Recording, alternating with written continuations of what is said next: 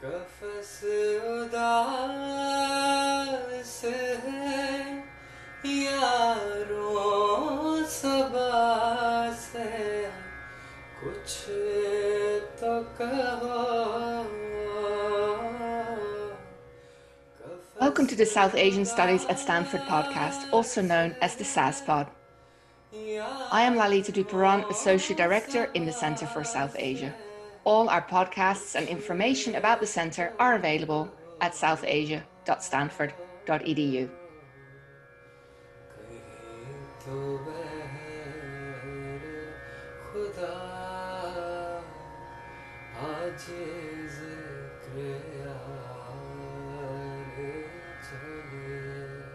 Today, I am delighted to welcome to the SASPod Ziba Haq, lecturer at the Stanford Law School and clinical supervising attorney with Stanford Law School's Religious Liberty Clinic. Ziba, I know you have a gazillion things to do, so thank you for making time for us today. How are you? I'm good. It's so wonderful to be here. Well, thank you. Uh, let's start off by learning more about one of your responsibilities at Stanford. What is the Religious Liberty Clinic and what's your role there? Yeah, so first, maybe I should tell you a little bit about clinical legal education, which Perfect. is, which most people are very confused when I share what my work, um, because they don't they don't think of law schools as housing this kind of a, an endeavor, but it's basically an experiential um, program in which law students, students that are engaged in the three-year program, um, um, you know, they graduate with a J D or a Juris Doctor degree. They um, spend at Stanford, it's a full quarter, immersed full-time in a practical law firm or um, legal services experience. Um, but this experience isn't external. It's not an externship, internship, whatever you want to call it, at an organization.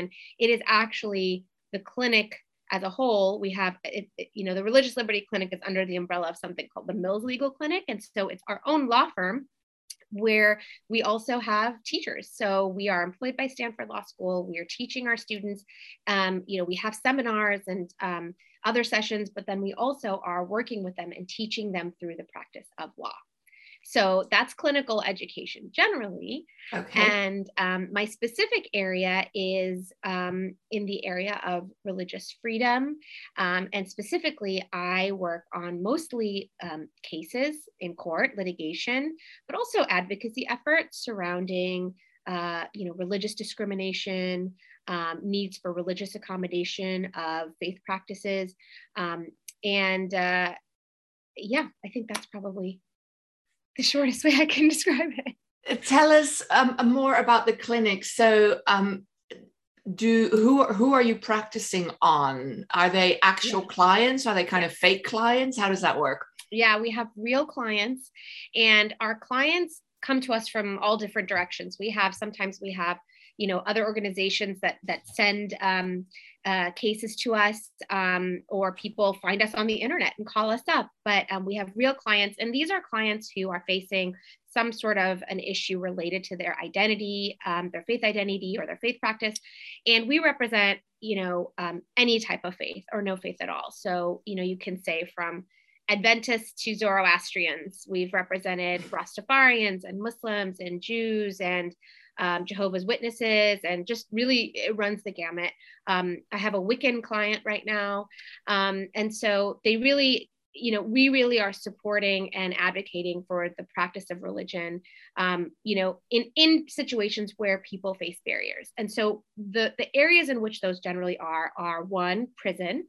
Um, so people who are imprisoned and who um, obviously have limits on their liberty generally, mm-hmm. but, um, you know, the government is still required, you know, the First Amendment doesn't end at the prison doors. And so those, you know, those facilities mm-hmm. still require, um, are required to provide some level of uh, ability to practice their faith. So, you know, we're, we're, we, we do a lot of work with prisoners. Um, we also represent a number of people in an employment di- uh, dispute context. So people mm-hmm. who are, you know, um, it can be a dress or grooming issue that their faith requires them to um, dress a certain way or have facial hair or something along those lines. And you know, their workplace doesn't allow it, or um, like a day off or time off, right, for religious observance, yeah. like a Sabbath or Friday prayers or something along those lines. And then the third area I think where there's a lot of work is also in the land use um, side. Mm-hmm. And that's usually the clients are more organizational. Um, and they're often like a house of worship um, or, or another, you know, or a school that's faith-based that's having issues with zoning. Um, and there are actually particular, um, you know, there's a federal statute that that really protects religious organizations and, and um, structures really in, in the land use context, because zoning can be, if you even mm. know, you know, where we live, there's a lot of sort of parochialism and there's a lot of protectionism, and, you know, lots of cities don't want uh, a religious entity that's going to bring traffic and noise and, um, and maybe not really pay taxes because they're tax exempt, you know? Um, right, and so, right. you know, there are laws that really protect that. And so we, we do a lot of work in that area too. Your students, the students that um, I know they're not interning, but I'm going to call it interning just for the sake of, um, of kind of painting the picture, um, who quote unquote intern uh, in the Religious Liberties Clinic, are, do they choose to be there? Are they assigned? Yeah, we have kind of like a match program, which is akin okay. to what you see in like medical schools, right? When they match for residency. So it's it's like you do apply, but then we also, it's quite complicated, and we review applications and we rank and they rank, and then there's a system that puts us together. Got it. Got it. Okay. Thank you for explaining more about the Religious, Liber- Religious Liberty Clinic at Stanford. Um, tell us a little bit more just about you and how you became inspired to study law. Sure. Well, I, you know, I think I talk about this a lot because I don't know that my identity has a lot with my desire to be a lawyer. And that's true for a lot of people, I'd say. Um, Uh, people that I come across, whether, you know, in my career or students at Stanford. And for me, you know, I am a Muslim woman uh, who was born and raised in the Midwest. I grew up in Saint Louis, Missouri. Mm-hmm. And my, you know, being sort of Muslim in America is a very interesting experience. Um, and I, I would say that it's also, you know, has really been complicated by, I think, the experience of nine eleven and sort of the post nine eleven world in which we continue to live in. Um, and, you know, it's both a, a place which is home to me, but as in particular, a visible Muslim woman, someone who wears a headscarf, um, you know, where I really do wear my religion on my sleeve, or rather my head. Yeah. It's a very complicated experience. And that identity means that I feel very American. I am American, but I'm not perceived as such by many people. Mm-hmm. And there's a, a constant kind of, you know, experience of, um, of uh, whether it's proving or just reminding or, you know, stating that I am American. Uh, I was just leading a seminar yesterday that was really focused on diversity, equity, and inclusion. And we were talking about issues of identity and microaggressions in particular. And, you know, it could be, someone said, well, you know, I'm from the South, and in the South, it's, um, you know, that's called being polite. And, and I had to say, you know what, it's, it's actually a different thing a little bit, because you can be very polite, but still, you know, microaggress upon someone. And for me, that's the, that's sort of the experience that I've had, you know, throughout my life, is when people just cannot understand that I am American, that I say that I'm American, they're sort of like, wait, but where did you come from? Mm. You know, or, or, oh, so you came to this country to do that. And I've had this experience so many times, and they're quite polite, and, you know, and I want to give them grace as well. I think that's important, but it, it's a, it's a common refrain that there's a little bit of cognitive dissonance, that when they see someone who looks like me, that they understand that that's, you know, that someone like me can be an American.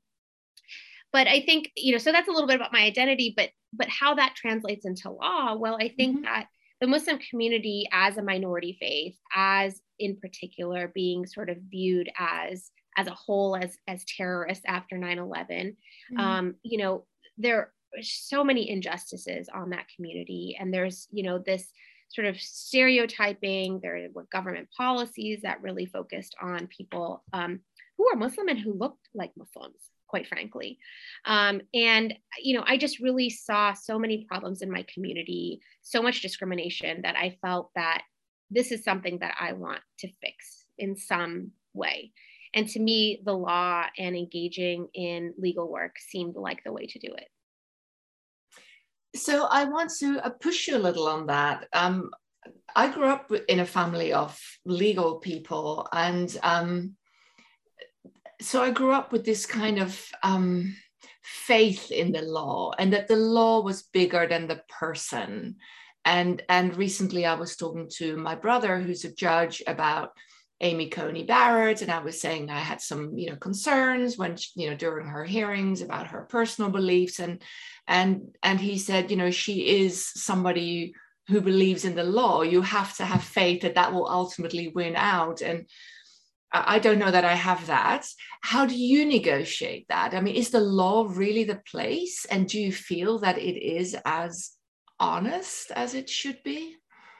Yeah, I, I do think that as lawyers, we're kind of trained to really believe in these institutions, in the court and in the legal system and in the law, you know, as somehow upholding justice. I think my experience as a lawyer, as a Muslim woman who's a lawyer, as a South Asian woman who's a lawyer, is, is to challenge that. I don't necessarily, I don't believe that our institutions are always going to further justice, or mm-hmm. that they're objective or neutral. I, I challenge that premise one hundred percent.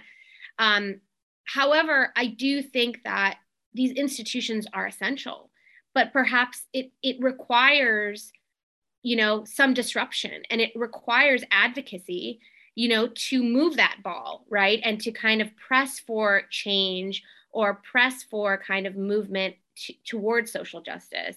And, and I think, you know, I mean, mm-hmm. what you mentioned about, you know, Justice Barrett, I think any judge comes to the table with their identity and their values and their background. And it is sort of this fiction that somehow you you become a judge and you're all of a sudden neutral. Like, um, right. I think Chief Justice John Roberts in his um, in his congressional hearing said something along the lines of, oh, well, my view of judging is that I'm an umpire. I just call balls and strikes.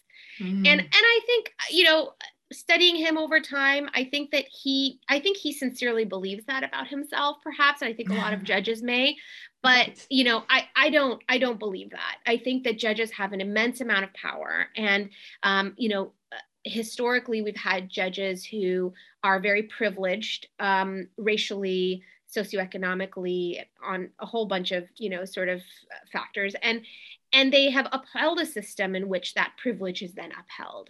And I do think, right. though, and that's actually why I think it's important. I thought it was important for someone like me and other people like me, or just other people who are different, diverse than what is the majority and the norm, to enter the legal field and kind of push that envelope. Because in the absence of that, then we do have this sort of up, you know, this system that just upholds, um, the, you know, whatever is the norm and that privilege, and, you know, structures that, that are problematic. But I, you know, I recognize maybe it's, maybe it's folly to think that people can change these deeply entrenched um, and flawed institutions, but um, we sure can try.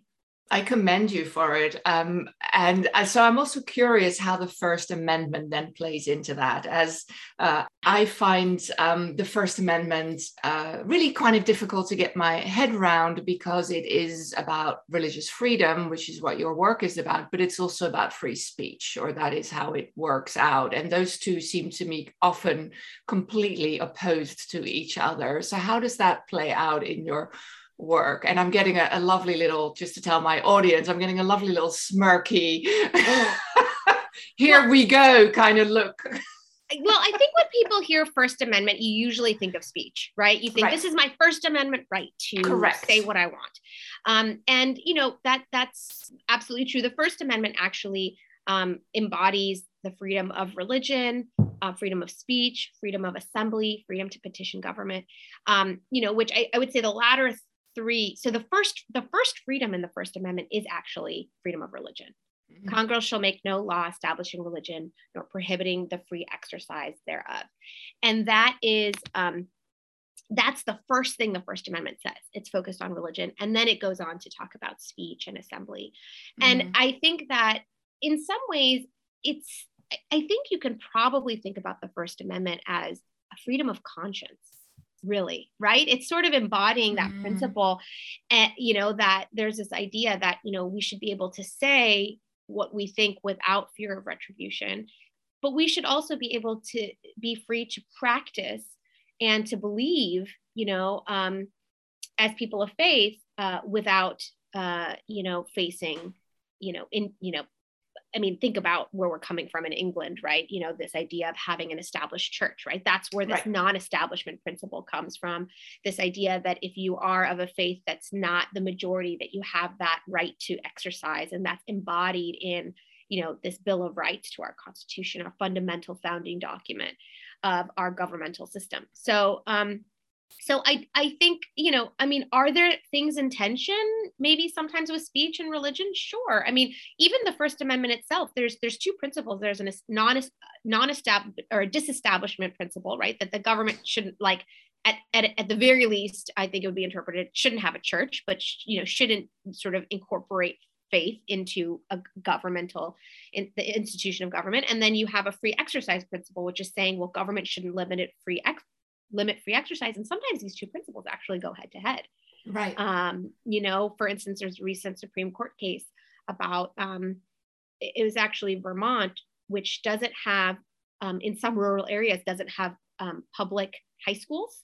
Okay. And so the government, you know, obviously public um, education is a right, um, you know, and, and it's something that our governments provide. So they will provide stipends for students to go uh, at, uh, go to private high schools. Mm-hmm. Um, but they limit it and say, but no, no private high school that is religiously affiliated, right? Huh. And that's sort of the reason they're doing is they're saying, hey, this is that that would be an establishment clause problem. Wouldn't we be too close? You know, wouldn't we be kind of like, you know, paying for a religious education? We shouldn't be doing that as the government. But then you have people who challenge it from a free exercise perspective, saying, hey, you know, I, I'm I'm I'm a person of faith. I'm sending my children to these faith, faith-based high school, because there's no public high school, by the way. Right. And I'm not, you're not, you're not going to give me that stipend. Well, are, then aren't you discriminating against huh. me on the basis huh. of faith here?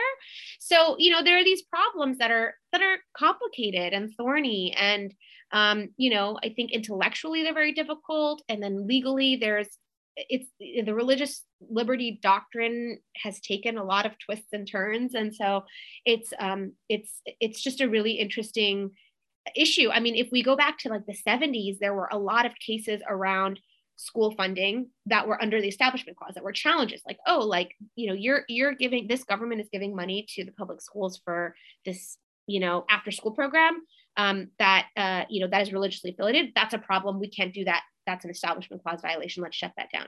And now mm-hmm. we've seen a rise in a lot of litigation around, wait a second, the government isn't giving money to the religious groups, but they're giving money to everyone else for the exact same thing. And right. so, you know, huh. and, and, and there's, so there's a tension there, and I don't have the right answer. I don't think it's, I don't think the answer is always that the government shouldn't, you know, support religious entities. I don't think the answer is always that the government has to support religious entities, but there, there's a gray space here where these questions are, you know, try, you know, trying to be solved. You already alluded to nine eleven, um, and I have uh, from the notes that I have from when we spoke before, uh, nine eleven comes up a lot. And I've said this before on the S A S pod, but uh, it struck me a couple of years ago that uh, the students we now have incoming to our universities do not know anything other than this post nine eleven world. And Uh, A, I want to ask you if you think there'll ever be a post post nine eleven world, or are we just going to be in the post nine eleven world forever? Uh, and then um, also the question of, of how, how, say more about how that has shaped your life and your, your work. Well, for, in response to the first question, you know, who who knows what kind of right. world? I mean, right now we're living in a pandemic world, right?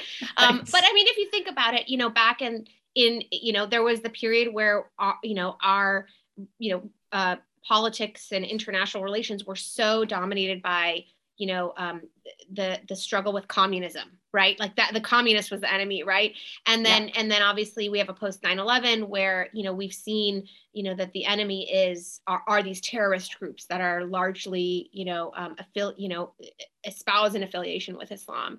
And so, you know, I, I would like, you know, I mean, I, I hope that we're not kind of always in this, in this, you know, um, era that things shift and things change and people understand that not everything is black and white and shades of gray. And, you know, but, but I just think realistically, eventually there will probably be another enemy that maybe right, takes that's over, what we need. You know, um, but I, I think, you know, at base, I mean, I, I think for a lot of Muslim Americans at nine eleven, we felt like the victim on multiple levels, because we mm-hmm. felt just like everyone else that we are Americans and our country's being attacked and we feel afraid and scared. But then we were also looked at by our fellow Americans as the perpetrators in a way, or sympathetic with per- the perpetrators. And so we were in this spot where we felt, I think, just really alone and, um, you know, victimized twice almost, right? Um, there was so much suspicion. And I think, you know, our, our government um, spent a lot of time surveilling our communities and mm-hmm. on the surface, you know, trying to build trust and state, you know, that we're partners, but then behind the scenes sending in um, informants into the communities, you know, and creating sort of, uh, you know, I mean, almost, you know, drumming up sort of some people who are critical of the government and then drumming up support for, you know, extremism and and then nailing them for, you know, kind of, I mean, it, it, it, unfortunately, the legal doctrine of entrapment is very difficult to prove, but really, you know, anyone looking at these situations would say there's a lot of entrapment going on here. Mm-hmm. And it's really, you know, it just created a lot of distrust and it really created a lot of fear in Muslim communities, um, for sure. you know, and, and, and a reluctance to um, go to their mosques and to engage in the community. And, you know, and I think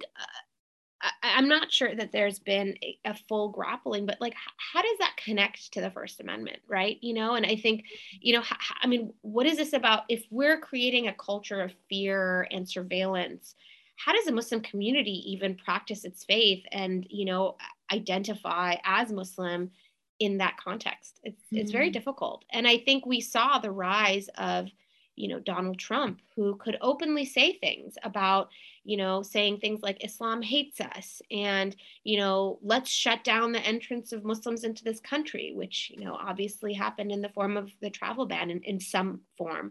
Um, And it wasn't, it's not that it wasn't totally controversial. There was a, a lot of, you know, segments of our country who, you know, sort of rose up against that and challenged that. And a lot of partnerships were made. And, you know, I think, I think that's really great. But there was also a really, you know, there's wide swaths of our country who were very much in support of that mm-hmm. and, you know, or ambivalent about it, you know. Um, and I think, I think that's, that's just been something that as a matter of identity is challenging. I mean, I have young children. And when I, I was, my daughter, my eldest daughter, who's now ten, was four during, I think, the Trump campaign, I think mm-hmm. around.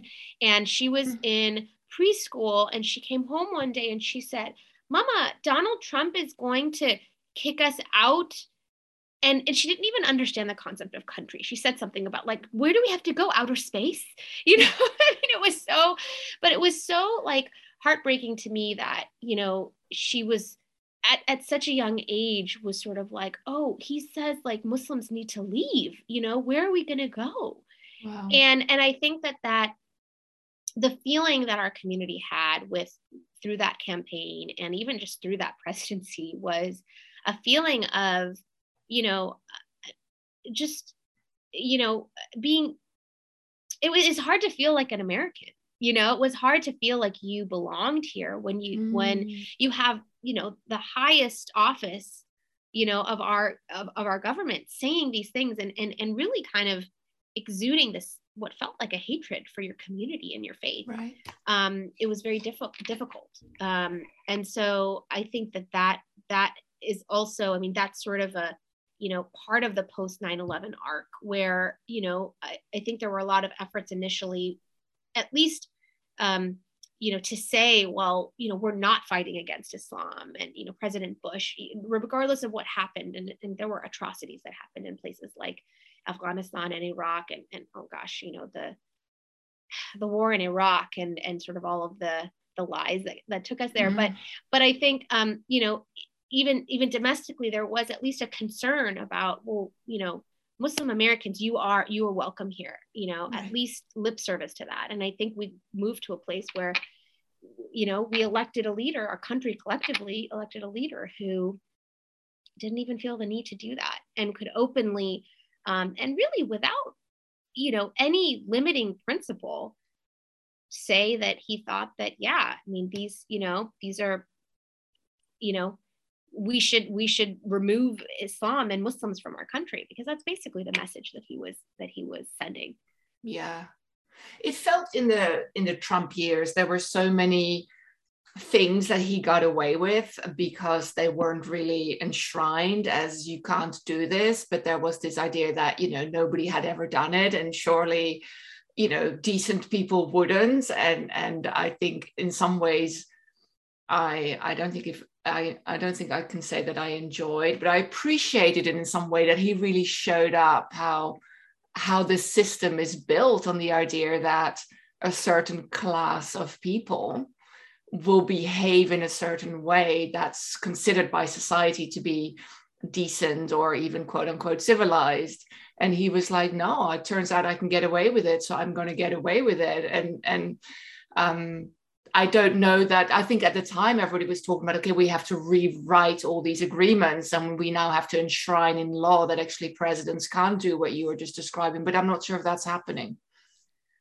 I think, I think there have been a lot of conversations around, you know, executive power, because right. I mean, you're, you're right. I mean, if you think in, in, in legal terms, the sort of constitution has certain constraints, but, but a lot of these things are sort of norms, you know, about like, right. How does someone who's elected to the highest office act and what do right. they say? And, and he just shattered all of those goals, yeah. you know, um, and there's something to be said about, well, you know, I, I don't know, I, I can't say that there have been real um, efforts, and I, this is not my area, you know, to try to, you know, really legislate and change the fact that you have that freedom. Um, in some ways, I think there's the, uh, the other side of the argument is that, well, if you're leading a country, you need some leeway to be able to do, I don't know, you know, some of the things that maybe he did, but it's, it, it is a little mind boggling, and he was certainly outside of the mold. And uh, it, it is a little scary, I think, even to, to think of what's the, like, how far can that go?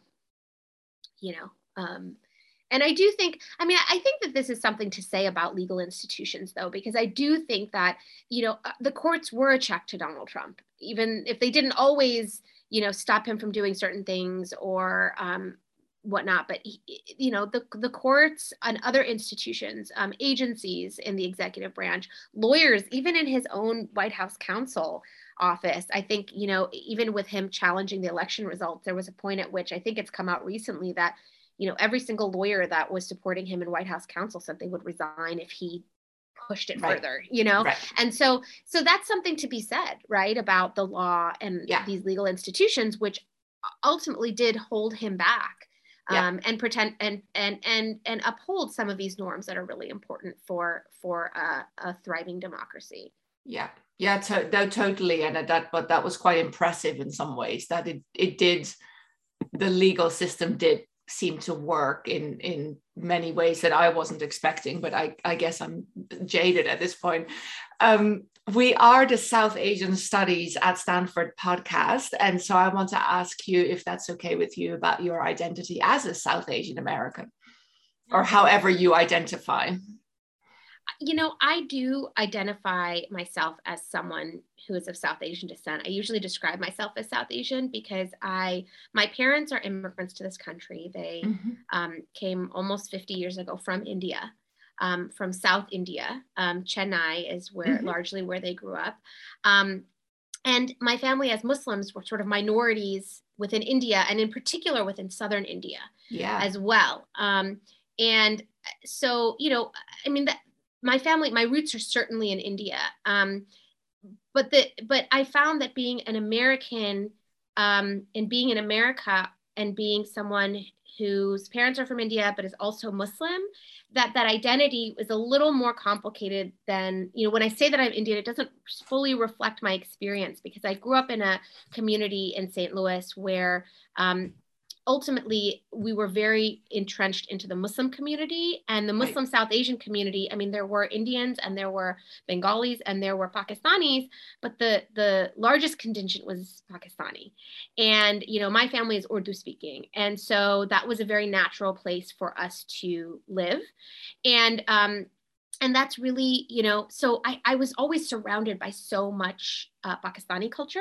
Yeah. Um, I mean, I wore Pakistani shalwar kameezas when we would go to parties on the weekends or to the, to the mosque or, um, you know, uh, I, I would, even though again, like, um, you know, my parents weren't Pakistani, but on Pakistan Day, guess what? All my friends were singing the Pakistani national anthem. So there I was, and I can sing the whole Pakistani national anthem, but Indian national anthem, you got me, you know?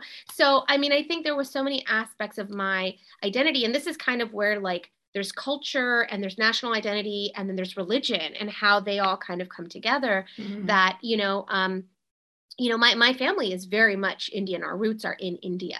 Um, but uh, because, you know, we're Muslim there wa- and, and we're living in this third country outside mm. of South Asia, we're very much sort of mixed in. And I yeah. think the South Asian moniker just works better for that. I also, right. I married a Pakistani. I married a man who grew up in Pakistan and his family is still in Pakistan. So mm-hmm. as an adult as well, I am very connected to Pakistan in a way that I am not to India. Most of my family has either passed away or also immigrated to the United States. And so for right. me, I'm just, I'm very connected to Pakistan, but I'm not a Pakistani. I don't, I don't see, that's not who, I don't see myself as a Pakistani, mm-hmm. um, but I am connected to that country. And so I have these connections, you know, to the subcontinent. Um, and I think South Asia, South Asian is the way that I usually describe myself. That's actually very lovely because um, I've often heard people say this is a complete kind of State Department fabrication, this idea of South Asia and, and the way the federal funding goes and these centers are created. And uh, that that is no doubt also true, but it's it's good to hear that there's a certain liberation in the terminology for people from South Asia as well. So I appreciate that. And so um, how does that inform your work or, or, or does it? You know, I don't, I don't think that it... Um... Well, I think I think that my background, you know, being, having a background of family from India, right? I mean, my mom's best friend from dental school is Hindu, and she's such a wonderful woman. And she's, you know, has has had a big part in my childhood. Or, you know, we have, I, I sort of grew up watching Bollywood. And whether for better or for worse, you know, there's certain cultural and religious things that I saw of different communities, maybe that were different than my own. Um, so I think that, I think being from South Asia, you know, and having that experience, there's there's some familiarity with faith traditions outside of my own. Um, you know, there's some cultural familiarity, um, you know, of different faith groups. But I, I I I do think that it informs my work in that it's just a, an integral part of my identity, right? And so, you know, it it means that I'm a woman of color. It means that I am the children of immigrants. It means that, you know, in some ways, I'm I'm a very privileged minority because, you know. Uh, people who immigrate from India and, and Pakistan, especially when my parents did, were kind of seen as, well, they were very educated and, you know, right. there was a lot of privilege that came along with that. And so, I mean, there's just so many parts of my identity that I think, um, you know, it, it, it, it definitely informs my work. I think in terms of, um, you know, as a Muslim in particular, I think, and a Muslim South Asian, I think it, um, you know, it, there's something about the minority dynamics of my faith, the fact that in, in India, my family was a minority, in America, my family is a minority as a mm. faith group, um, you know, also really has, is part of why I want to be a lawyer who supports um, marginalized communities, right? Mm. And minority communities, because that, that's been not just my story, but my family's story. Yeah. And I think it, you know, as someone with a background in, you know, and, and roots in India, I mean, even just seeing the way that, you know, the, the trends in India today, right, mm-hmm. with the with the stress around, you know, Hindutva and all of that, it's it's sort of um, it it it's it just cannot be divorced from who I am and how I practice law and what I do and why I care about it. Yeah, I was going to ask you about that. Thank you for bringing that in about, uh, even though you said that you don't have um, many family connections or family ties right now in India, what it feels like to look at what's happening in India and uh, and knowing what that means for people there. Yeah, I feel I feel very sad because um, you know I, I I I visited India as a child with my family, and you know there is a diversity in India, and there has been, you know, at least yeah. that is is really rich. You know, I mean, culturally, yeah. linguistically, mm-hmm. religiously. Mm-hmm. You know, I mean, and I tell I actually tell this to people who are Pakistani or are, you know, whether they live here or in Pakistan, that it's a very different feel when you go to Pakistan, because you live in this majority Muslim country and minority faith groups are different. You know, you have ethnic, some ethnic and linguistic variety, but it's faith-wise, it's very Muslim, you know, it's, Islam is the dominant faith, right? right? But when you go to India, there's a diversity that's beautiful, uh, you know, that, that you have, um, Muslims and Hindus and Sikhs and Christians and Jains and, you know, their neighbors and their friends in school and their, um, you know, just, you know, it, it's just a different feel because you have a diversity there. Yeah. That's beautiful. And I think what, you know, I'm not an expert in South Asia and it's not where my work is centered. And so I don't know quite that much about it, but what I do see is that It, it that diversity is being challenged, and it's yeah. it, it, it mirrors what's happening in the United States too, right? I mean, I think our country is a very diverse one, but there's certainly, you know, the rise of these authoritarian figures um, who are challenging that diversity and want to, um, you know, create a narrative almost of what the country is that's homogeneous, um, and yeah. you know, that's happening in India, and I think that's very sad because there's such a richness, yeah, that absolutely. that you miss out on. Yeah, yeah, yeah. Well, um, we're out of time, but I just love listening to your talk. I uh, your your background is fascinating to me, uh, and you're so very generous with your time, but also with your energy. I mean, you clearly care so much about what you do and uh, what you can do for other people. So, um, thank Lalita, you. It's it's always such a pleasure to talk to you. I enjoy it. I feel like we could talk forever. I mean, you know, it's it's just, I, you know, I it's so much fun. And your work at the Center for South Asian Studies is amazing. Um, I've been following it closely, and it's just so wonderful. Thank you. That is so very kind. Back to my point of you being so very kind and generous. So um, we will talk forever, but not on the S A S pod. So thank you for uh, being a guest on the podcast today. Uh, I'd like to thank Soham Shiva for creating the beautiful intro and outro music that we keep still getting compliments on, and also to Simrat Mataru for her fabulous post-production.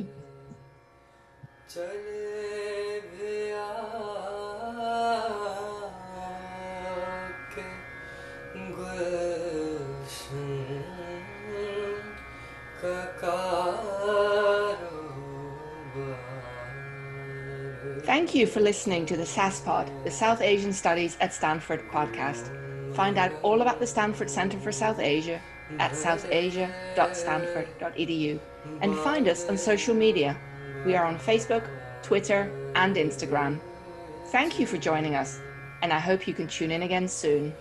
मकाम फैज़ कोई राह में जचाही नहीं मकाम फैज़ कोई राह में जचाही